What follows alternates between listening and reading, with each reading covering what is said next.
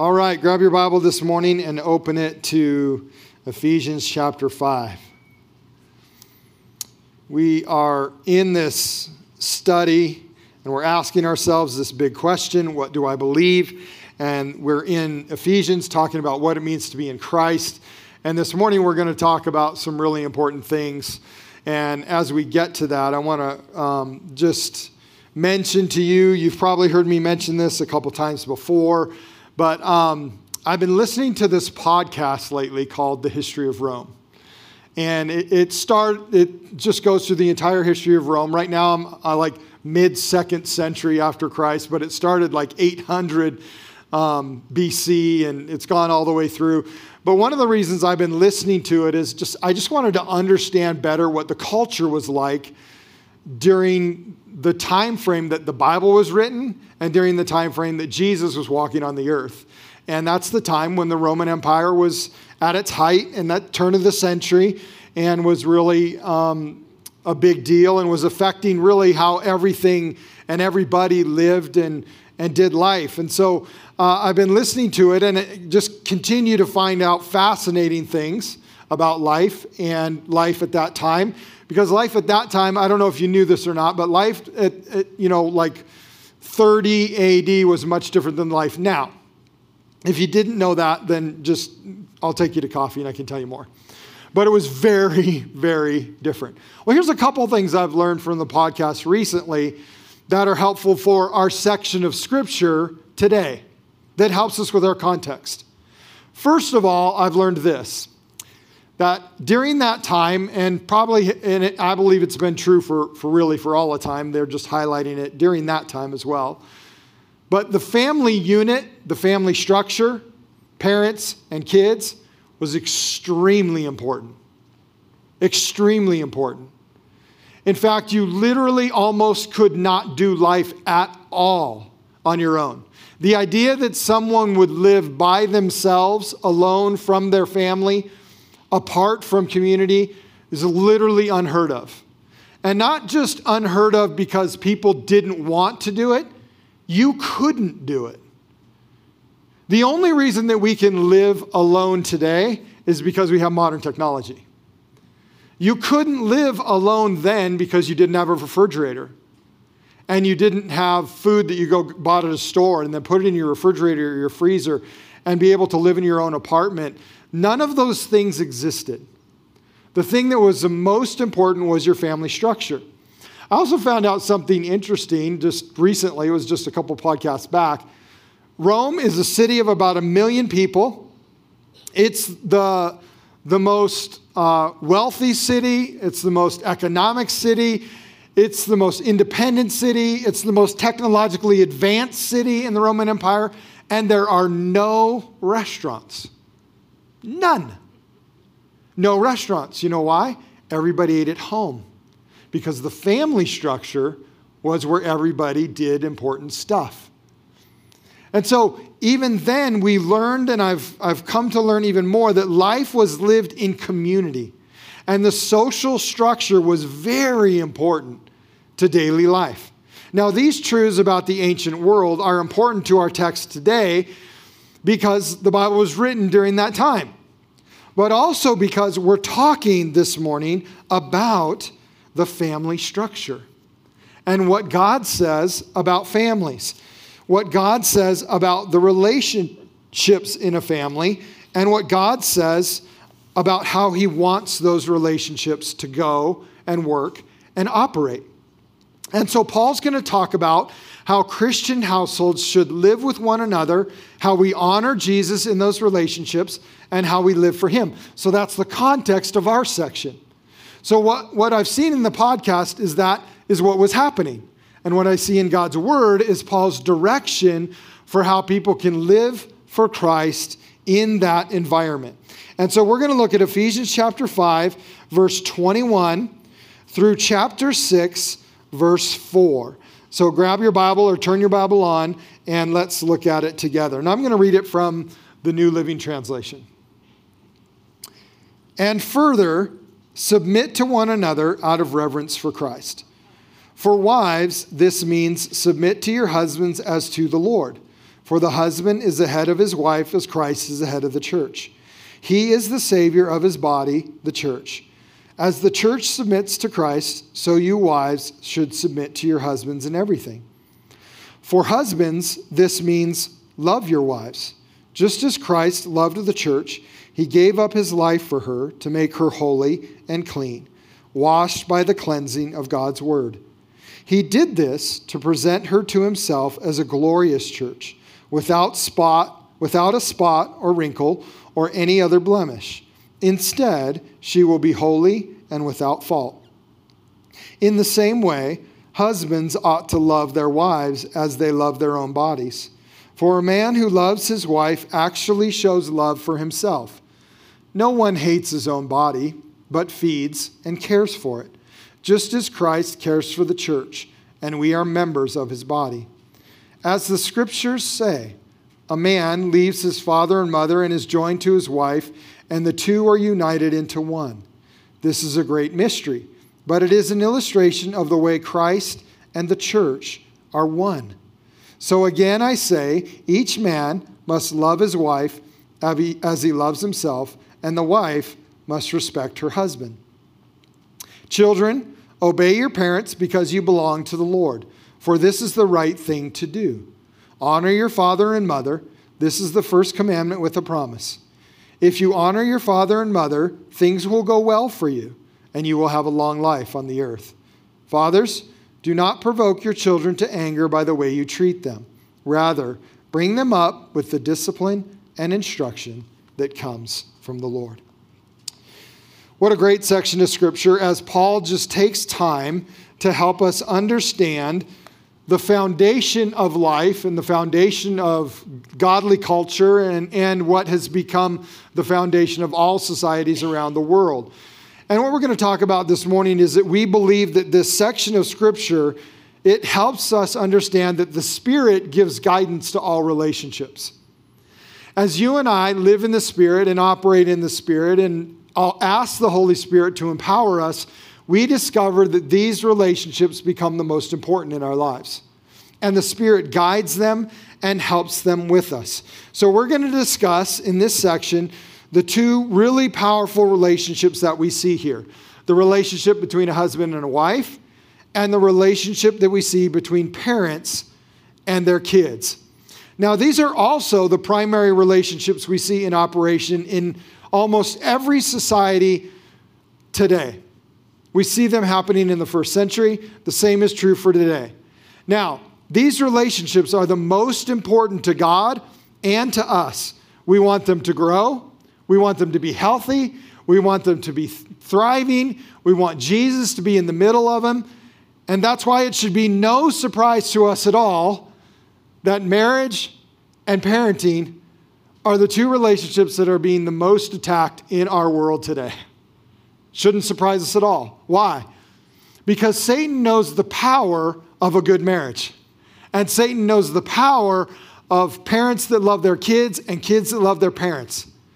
Satan knows that when those relationships are healthy and growing and thriving and Christ like, that anything can happen on the planet in the name of Jesus when we live out the roles that God has called us to. And so Satan's on the attack. He doesn't want people to have good marriages. He doesn't even want godly marriage to exist at all on our planet. And he certainly doesn't want marriage between a man and a woman to be exalted and praised and honored in our culture. And he wants there to be friction between kids and parents, and parents to be mad at kids, and kids to be mad at parents, so that the relationship isn't all that it could be. And so I want to challenge us this morning as Paul gives us direction to live in the fullness of what God asks us to do. And so we'll look at that together. The first thing we'll look at is the relationship that God gives direction for between husbands and wives. Now, this is important. This is really important because it's the foundation of every family. The relationship between a husband and a wife is the foundation of the family. It's the foundation of culture. It's the foundation of every society moving forward. In fact, uh, as it's interesting that as I'm moving forward in the podcast of the history of Rome, as the family has, is falling apart in the Roman Empire, guess what else is falling apart? The Roman Empire. And so it's interesting that that's happening in the Roman Empire. It's also not surprising that it's happening somewhat today as we see it. There's another reason that Paul takes quite a bit of time in Ephesians and other letters as well to talk about these relationships. By the way, you see the same pattern in Colossians and Corinthians and other letters as well. And that's because before people um, believed in Jesus, and you probably remember this about your own life too, relationships were, were about me. A relationship was about what I can get out of it. Now, this relationship needs to be for my benefit, for what I need, and for what the most that I can get out of this relationship and how it can please me the most. And Jesus is going to change that view. The scriptures are going to change that idea that godly relationships are not me first, godly relationships are how can I serve first, just like Jesus did for us. And we'll see that Jesus is the model throughout this entire section. We'll see that in just a moment. So, the first relationship God gives us direction for is a husband and a wife. And the first thing I want us to notice is verse 21. Look at verse 21 with me. Paul said, and further, submit to one another out of reverence for Christ. Now, I want to start there because what we often do is we jump right into verses 22 through 25 and we say, Wives must submit to their husbands. But the first verse says what? You need to submit to one another. And he's not just talking about marriage, even though that's the primary role here. He's talking about everyone in a family. Everyone in this household will have to submit to one another. And there will be times that parents might submit to kids. There will be time that kids submit to parents. There'll be times that husbands submit to their wives and wives submit to their husbands. The overall umbrella of it that we need to understand is that as we live together, we live together in kindness and in love and submission to Jesus and in submission to one another. You say, Pastor Mark, how does that work with my kids? Well, let me give you a good example. When Kate and I were, um, we had the kids in the house and we were little, one of the things that just became frustrating is to fight over the little things, right, parents? Like, isn't that just so frustrating to fight over the little things? And you're like, so you're in Spokane and you need to do lunch, and your kids are just arguing about where we want to go for lunch. I want to go here, I want to go there. And before you know it, you're in a fight in the car. Are we the only family that ever did that? Oh, okay, okay, so you, you've done too. So we had a thing called Choice Day. And Choice Day helped us fight better in a more succinct and precise way. But basically, Choice Day was this, and it was how we submitted to one another in our family. Odd days of the week were Allie's days, and even days of the week were Tim's days. Now, that worked good because we had two kids. If you got three kids or four kids, you're going to have to do the math. I can't do that quick enough right now to figure out how that would work. Maybe you just go four days in a row and you just keep the cycle going. But here's how it worked if it was an odd day and we needed to go to lunch, Allie got to pick and we all submitted to whatever Allie picked. And even though Allie may always pick Taco Bell, every single time we went to Taco Bell. Why? Because Allie's learning how to make a decision and she wants to go to Taco Bell. And even though every single time Tim's picking pizza, we're going to pizza, right? It's how we submitted to one another. And it's, and it's what made our, our life and, our, and just things go well in our family. So sometimes you'll see they'll be submitting to one another. I also think it's helpful for us to look at the words that are used to describe the different roles in this relationship. So we'll look at the words for all of the roles in the relationship. And it starts with husbands and wives. To the wives, God used the words submit and respect. And to the husbands, God used the word love. Now, the model used throughout the verses is Jesus. Did you know how much, did you notice how much Jesus was talked about? And how we're really in this family unit, in our relationships, modeling our life after Jesus and his relationship? Well, why is that? Well, because Jesus knew perfectly about submission and love. Because what did Jesus do? Think about it with me for a minute. Jesus submitted his life to God the Father and died on the cross for you and me. That's a lot of submission. That the creator of the universe, God Almighty, King of kings and Lord of lords, would let mere men nail him to a cross so that you and I could be free. That is the greatest form of submission we have ever seen. And so when Jesus says, I want you to submit to one another and I want wives to submit to their husbands, Jesus knows what that's like. And he understands why it's important and why it's helpful and why it will make your relationship thrive and grow and be healthy. Jesus understands that. Now, does Jesus know how to love? You bet he does. I can't imagine what it would be like to leave heaven and come here because you love us.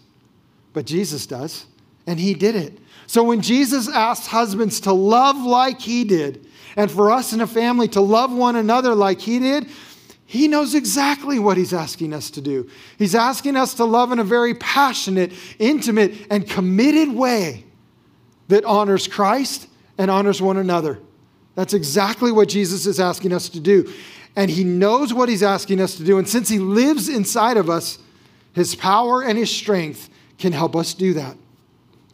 So, the first way is that Paul tells us that wives should submit to their husbands, like Jesus submitted to the will of the Father. So, let me point out a couple things about wives submitting to their husbands that are kind of in the section in the scriptures here, but I'm going to broaden it as well. Let me first of all say this this idea of submission and love and children obeying and parents um, instructing, this is God's idea. This is God's plan. This isn't our plan. If it was our plan, we'd have put something different down on paper, right?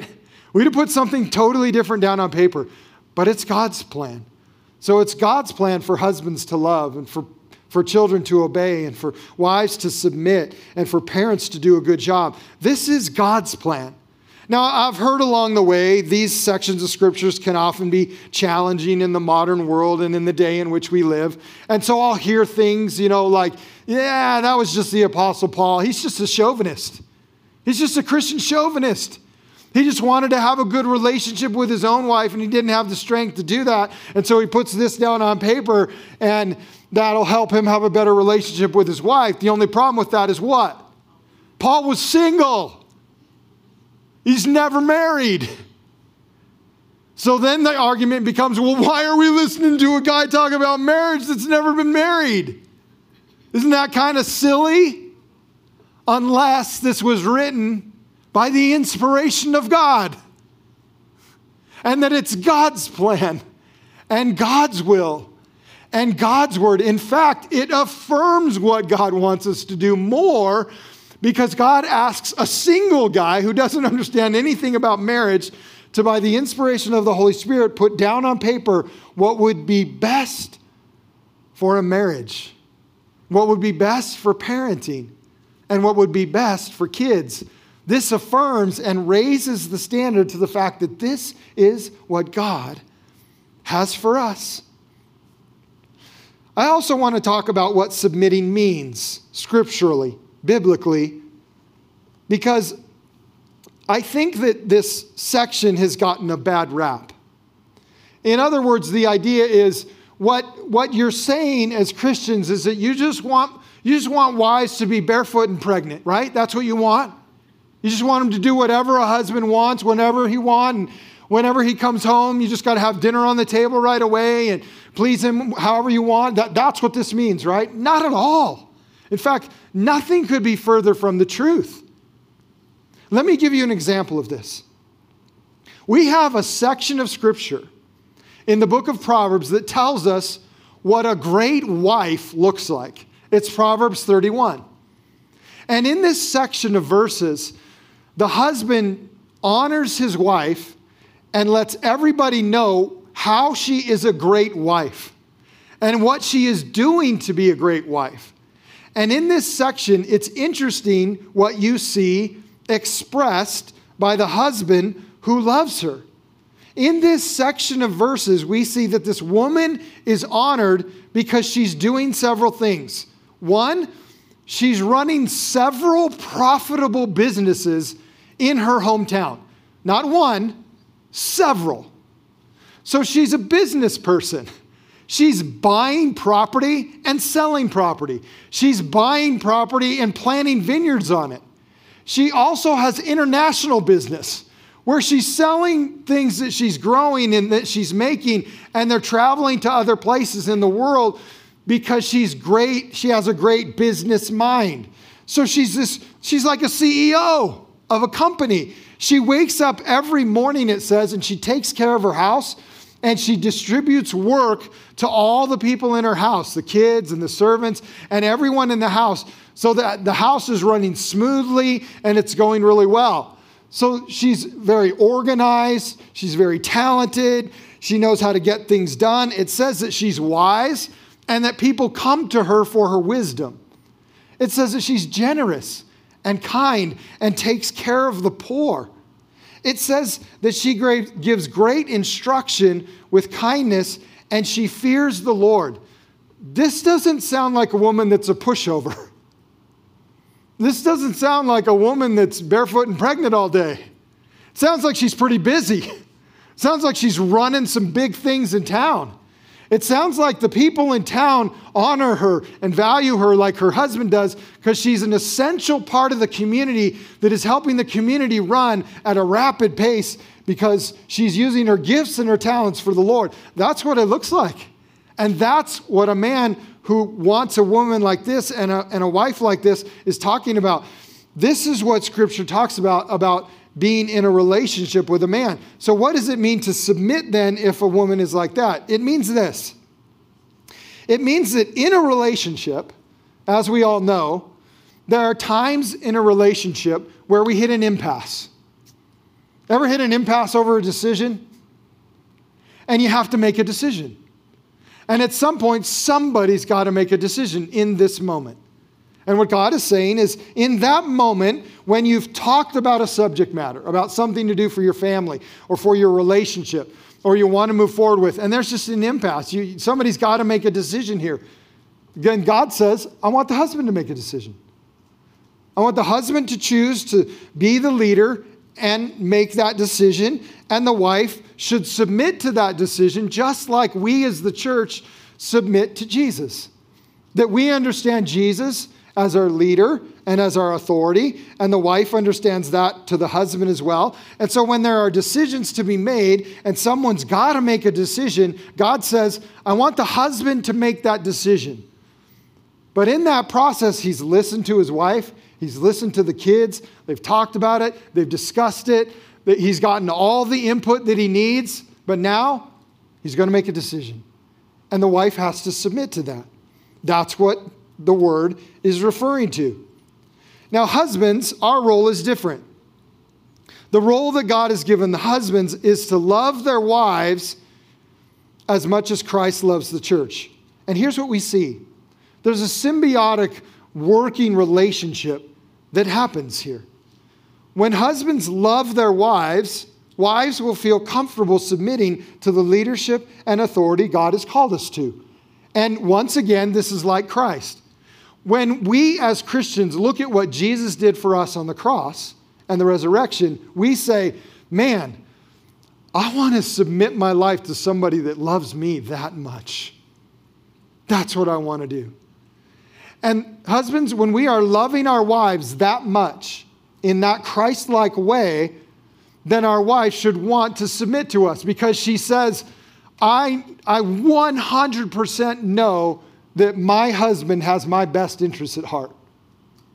He loves me. Now, that doesn't mean he's going to do exactly what I want every time, but he listens to me. He's letting me have input. We communicate well. We're in relationship together. I feel like we're doing life together. And when he makes the decision, I'm all on board. See, God's design here is not for men to just get their way. That's not Christ like love. God's love is not selfish. It's not me first. God's love loves first, it serves first. God's love dies to self first, and it puts others first. See, his design is that men would be like Jesus and lead like Jesus. Be a servant leader who people want to follow, starting with the wife and the kids and others. Now, it's interesting. I just want to point this out that one of the things that, that the scriptures say, and particularly in verse 25, it says that husbands should love their wives just as Christ loves the church. He gave up his life for her. Jesus died for the church, and husbands should be willing to die for their wives. Now, uh, wives, let me just share something It's probably obvious, but did you notice that you don't have to die for your husbands? Isn't that good news? That's great news, isn't it? Like Jesus didn't, God didn't tell you, you got to die for your husband. But he did tell husbands, you need to die for your wife. Now, does that mean you need to go out and look for an opportunity right now to die for your wife during the middle of some crime or something? No, that's not what it's saying at all. It's saying, I want you to be sacrificial. That's what I want. I want you to live a sacrificial life like Jesus did for the church. And so I want, you, I want there to be times where you give stuff up for your wife.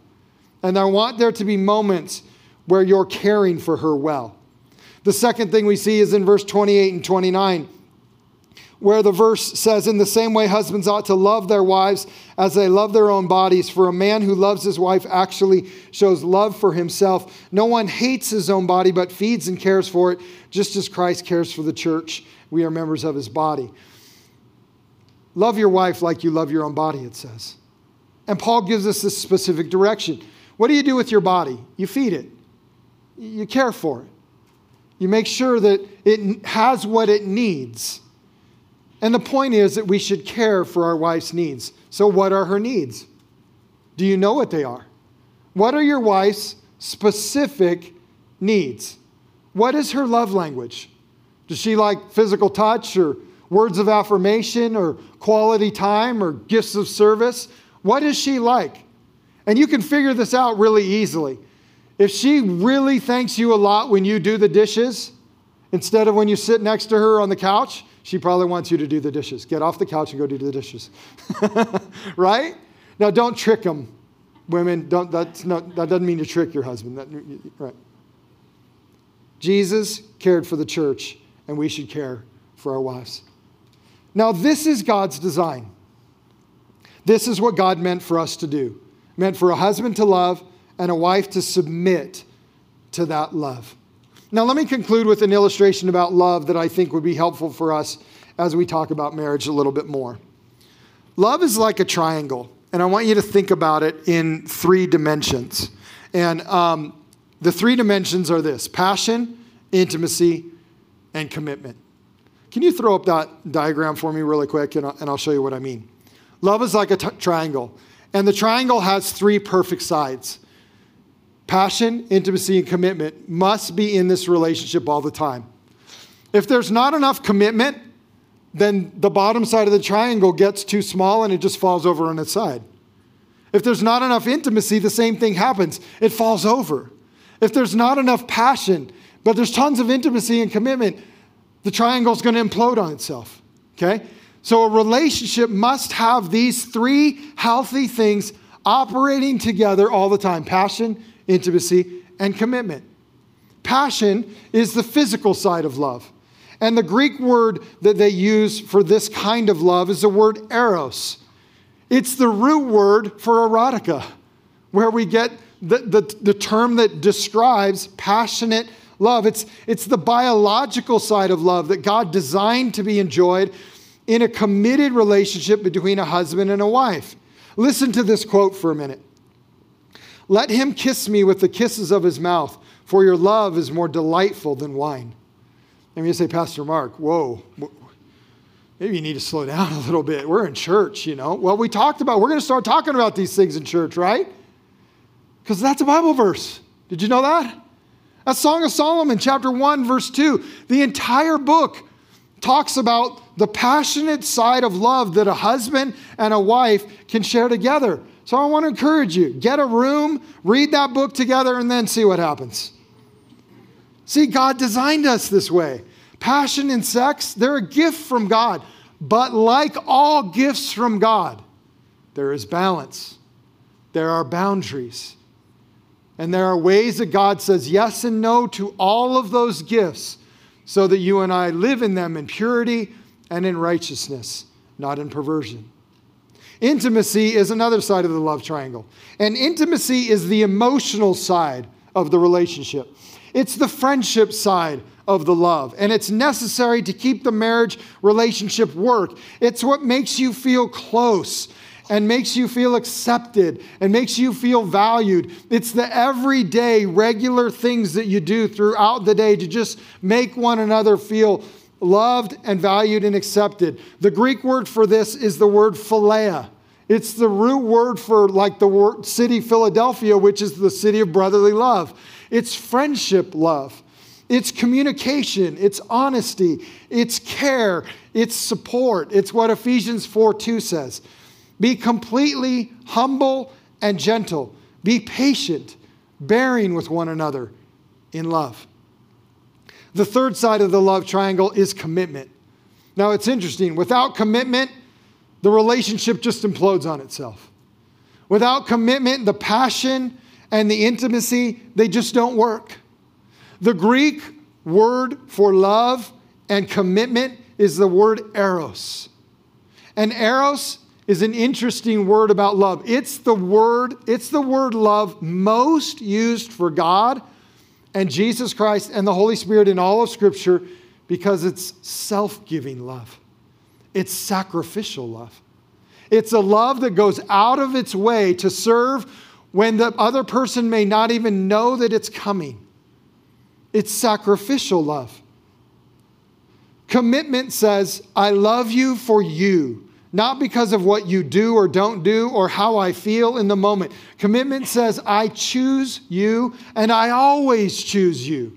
And I especially choose you when it's hard, when I'm mad, when I don't want to forgive you, when you've hurt me, when I'm disappointed in our relationship. Commitment kicks in and says, I'm committed to this person and I vowed my promise to this person no matter what. Commitment keeps everything going. Now, let me just say one little thing about commitment as a pushback. Please, please don't use commitment as an excuse. So sometimes I hear people say, well, we're just really committed to each other and nothing's going to break us apart. And so we don't need to go to that marriage class. Yeah, you do. Because every good and healthy and committed relationship needs to work on things. Because no marriage is perfect. And every marriage needs work. In fact, that's what makes it work, that you're working at it and that you're growing and that you're thriving and that you're learning and that you're talking and that you're working on things and the things that are unhealthy, they're getting more healthy. And the things that are healthy, you're enhancing and thriving in. So don't use commitment. Sometimes we do this in the Christian community. We use commitment as our word and as our foundation to say, I don't need to work on things because we're just committed to each other. We still need to work on stuff. And we still need to figure out how can we be more passionate? How can we be more intimate? How can we be more committed? So here's what we discover. Passion, intimacy, and commitment are the hot, warm, and cold ingredients to a healthy and godly marriage. Now, the second relationship that God gives us guidance to is children and parents. Now, like the husband and wife roles, there are specific words to help us understand how this relationship works as well. God calls children to obey and honor, and God calls parents to discipline and instruct. Okay? So let me take a minute and uh, I'm going to talk to the kids in the room, teens, young adults. If you're still in college, I'd say this applies. Um, wherever you're at in life, uh, I just want you to understand that these things apply to you. And, and, and let me say this they can always apply. Like honoring your father and mother, they can always apply. Let me give you an example. When Kate and I first moved to Cheney, we'd only been here a couple weeks, and my dad came to visit. And he, he visited a business in our community that is still in business right now today. And he came home and he said, Mark, I don't ever want you to go in that store. I don't ever want you to go in that business. And I said, Why, Dad? He said, There's some inappropriate things in there, and you just don't need to see them. Dad, I'm 32 years old. Yeah. Um, so, so, is that what I did? I said, Dad, I'm 32 years old. I'll make my own decisions. Nope. Guess what? I've never been in that business to this day. Not once. And when we drive by that store, our kids, just to be funny, will say this Don't ever go in that store. It's just like our funny family joke now. Don't ever go in the store. You can honor your parents at any time because your parents have experienced a lot, they've lived life a lot, and they know what's best for you, whether you're two or three or 32 or 50. Parents know a lot. So let me talk to kids just for a minute. Um, the two words that God gives you in regards to your relationship with your parents are obey and honor. Now, these two words, they're connected to two verses as well. The first one is verse 1 Why should you obey? because this is the right thing to do. It's the right thing to obey and honor. And then, secondly, verse 3 when you obey and honor your parents, things will go well for you and you will have a long life on earth. Now, let me address, first of all, the elephant in the room for a minute. For those of you that are younger in the room, here's the challenge that you have, right? There's no one in our culture right now telling you the right thing to do is to obey your parents. That's the challenge you have. When I was growing up, that was different, okay? When I was growing up, this was hard, just so you know. There was a group of dads in my town that were all allowed to discipline me. And it was hard. They, they, I think the dads had a secret club, the Discipline Mark Club. So, whenever Mark's doing something bad, anybody can discipline him. That's the complete opposite of what you're living in today. What we're saying today is parents should never discipline you, they should never teach you anything. And so, you guys have one of the, one of the challenges you have right now as young kids is the culture is doing the opposite of what God wants you to do. And so, I want to encourage you to do what God calls you to do, to obey and to honor your parents. Because you're not hearing that anywhere. In fact, it's interesting. Even if you watch like a little kid show on the Disney Channel, how do they portray parents? Right, exactly. Out of touch and stupid. Right? And kids, that's not true. That's a lie. Your parents are not stupid. They're out of touch but they're not stupid. right? Like that's that's true. I'm out of touch on some things. But that's where you get to have fun with us and teach us things about our phone and Google and whatever's going on, and we get to talk about it together, right? But don't let that sink in. So let me ask, let me ask a question and answer it for us this morning. Why is it right to obey your parents, and why will things go well for you if you do? Okay? Why does God say that's right? And why will it go well for you in your life, in your future, and now if you obey and honor your parents? Well, the first thing is this because most of us as, parents, we've probably made some bad mistakes and we've learned the hard way, and we don't want you to make the same big mistakes. Now, let me clarify this. I used a word on purpose, and it was the word big. We're totally fine with you making small mistakes. Totally good with that. In fact, we're going to give you the opportunity to go out into the world and make small mistakes all the time and then come back home and talk about that. We're totally cool with you making small mistakes. But when it comes to a big mistake that's going to change your life forever, we'd rather you didn't make that mistake.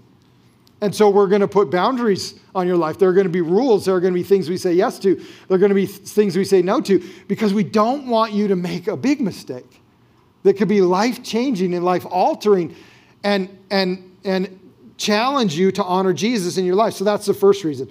Second reason is parents are doing what you haven't done.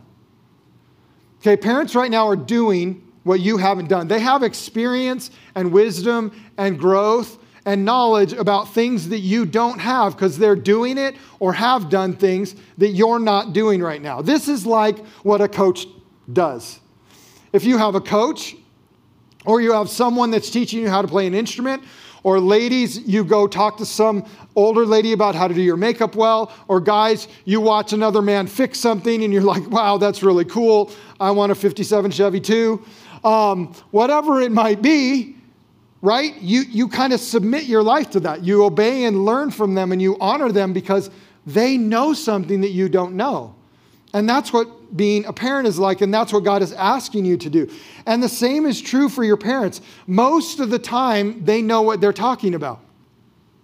Most of the time, when you come to them and you share something, or, or you're having a family discussion and you're talking about something, and you're just having this great dialogue and this great communication, most of the things that you're talking about, they're going to understand. Even if it might relate to something they didn't grow up in or something. Life's most of the time pretty similar. And so they'll understand that. And so you can talk to them and bring your life to them. And a lot of times they'll have even better advice than a friend will. See, parents are doing what you haven't done yet. They're paying the bills and putting food on the table and stocking the fridge and having snacks in the cupboard. And they've been doing relationships for a long time and they know how to have a good, mature friendship. They've been doing all these things that you're just learning to do. See, this is how it works. What God is saying is this as a kid, as a teen, as a young adult, I don't want you to carry all of the responsibility of life right now. Let your parents carry that. That's their job. And you, just be a kid. Just be a teen. Just do life and let them be a part of your life so you grow and learn wisdom and have a great time. Lastly, parents are a huge resource in your life. Huge. The biggest resource you have in your entire life lives with you. That's your parents. See, true wisdom, Proverbs says that true wisdom is learning from others' mistakes and advice so that you can do the same thing in a wise way and not make the same mistakes as them. Foolishness is making the same mistake that somebody else has made. And so we want you to be wise. So when you honor and obey your parents, you're actually wise. So I want to encourage you use the time that you have with your parents. Use these moments when they come into your life and want to have a family meeting, right? Don't get all upset about it. It's an opportunity to learn, to grow, to obey, and honor them. Now, lastly, let me say this to you. You're going to have to fight the noise, aren't you? Because the noise of our culture right now is telling you what? Don't obey your parents. Your parents are stupid. Your parents are lame. What could they possibly know? Fight the noise because it's a lie. And here's why because the enemy of your soul knows the power of a great relationship with your parents.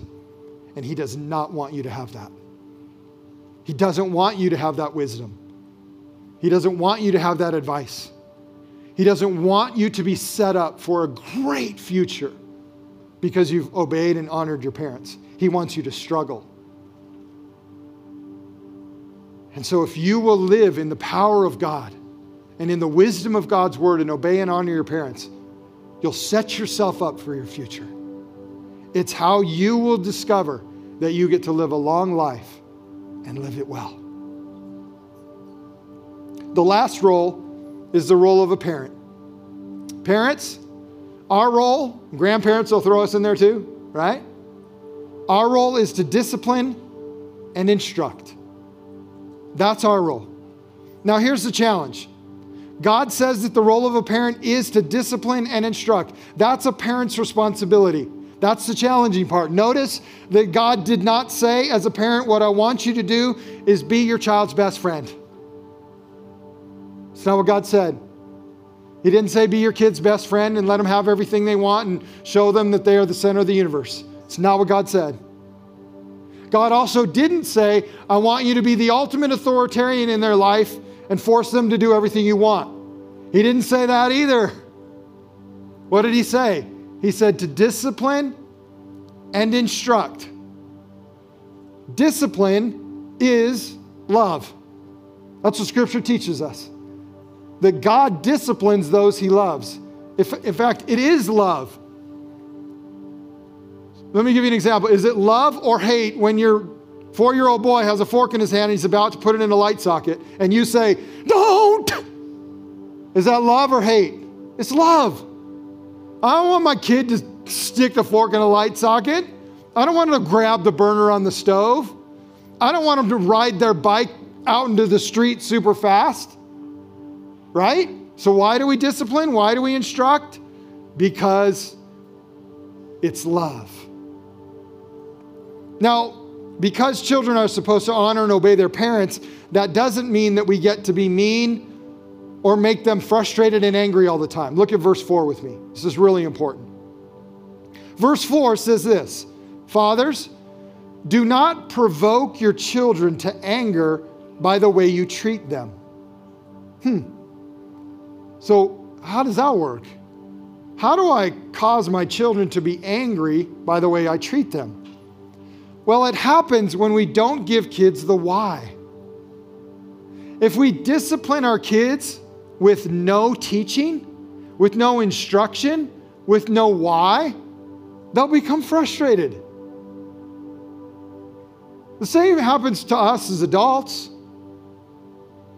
There's all kinds of things in the adult world that if they don't tell us the why, we're not happy about it, are we? We get angry, we get frustrated, Anybody frustrated at politics right now? It's because they don't have a clue what the why is. There's no knowledge rolling around up here in their thinker that helps them understand why that would be a good decision for those of us living in our culture and how that equates to everyday life. None of it does anymore. So we're all super frustrated because the people at the top don't understand the why. Well, if you're the person at the top at your home, your mom or dad, and you don't ever tell your kids the why, then guess how they feel? Angry and frustrated. So when we tell them something to do, you have to give them the why.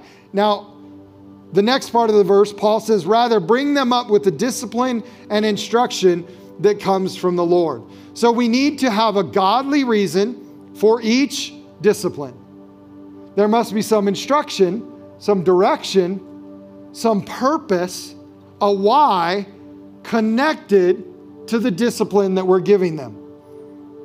See, instruction communicates the purpose and reason for the discipline that you're acting, asking them to do. Tim, what you don't understand is when you stick that fork in the light socket, it's going to hurt a lot. Well, Dad, can I try it on my own? no, you can't. Right? God is encouraging parents to teach life lessons with their discipline. Now, let me just balance this a little bit. Because there's something called first time obedience that I think is also necessary for our parenting. There are times where first time obedience needs to be what happens. It's okay to have moments when kids should obey without instructions, but it shouldn't be the norm or the standard all the time. If there's a moment where your kids just need to listen, and it might even be a safety issue, you need them to obey right now, and you need them to obey the first time. But you have to teach that, you have to instruct in that. For instance, if you give your kids some, a command to do and you give it over and over and over again, and each time you give it, you just amp your vocal up a little bit. So the first time you ask, could you, could you go clean your room, please? And they don't do it. They just continue to watch TV. And the next time you go, I, I really need you to go clean your room. I, I asked you five minutes ago, can you go clean your room, please? They don't move. You walk away, you go start doing something in the kitchen, you come back and you go, What? Go clean your room now. What'd you just teach your parent, your kids? You don't have to do anything until I scream at you. That's what you taught your kids. So if you do that over and over and over again without first time obedience, what you're teaching your kids is you really don't have to do anything until I scream at you and I'm frustrated, now you're frustrated, and we're both angry. Or you teach first time obedience. And the first time needs to be the time they say yes. Now, why is that important? Why is that a life lesson? What's the why to that? Here's the why to first time obedience. Without some, doesn't all have to be that, but without some first time obedience, children, and I'm going to lump adults in here too, children and adults begin to think they're the center of the world and we don't need authority in our culture at all. Sound familiar?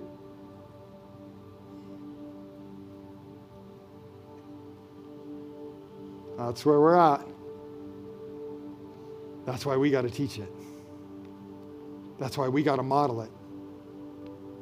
It needs to come out of our voice. It needs to be part of our life. It needs to be part of theirs. And here's why. Here's another why, right?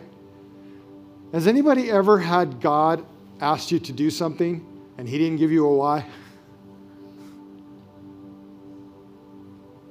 He just told you to do it just because he's Papa Daddy and he knows what's best. And he's like a trillion Google billion times smarter than we are. And so there's going to be times where God's going to say, hey, this is what I want you to do.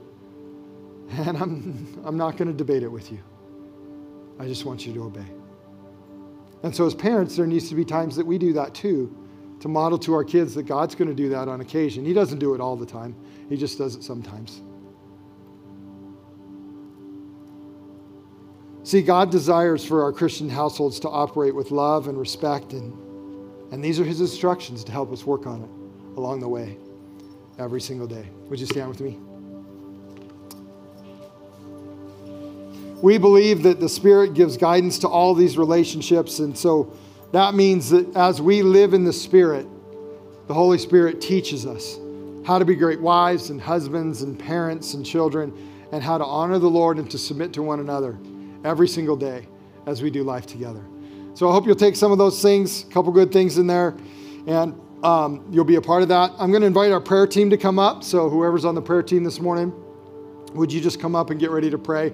There might be some things that you want to pray about this morning, and these are great people that you can come and just pray about and talk to things about. So I'm sure there's a couple people that probably have some things going on in life, and it'd be great to pray with somebody before you leave. So uh, do that. Don't forget, there are um, family prayer cards uh, out the door. Last week we started our family prayer cards. They're just little cards with all the families on it in our church, and we want to pray for our families and cover them in prayer all throughout the year. So if you would like to pray for a family in our church, you can grab a family prayer card out in the Commons.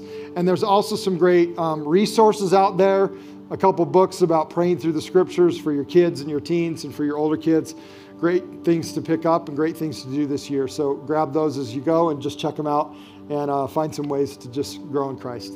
Uh, let's pray. Jesus, thanks for this morning. Thanks for your word. Thank you for what you're teaching and training us in. And we pray that you would help us, Holy Spirit, to live in the way that you've called us and designed us to. Thank you for your word and for what it says. And we pray that you would help us to obey and honor your word. In the name of Jesus, we pray. Amen. All right, thanks for coming to church. Always remember, Jesus loves you very much. So do Kate and I. Have a great week.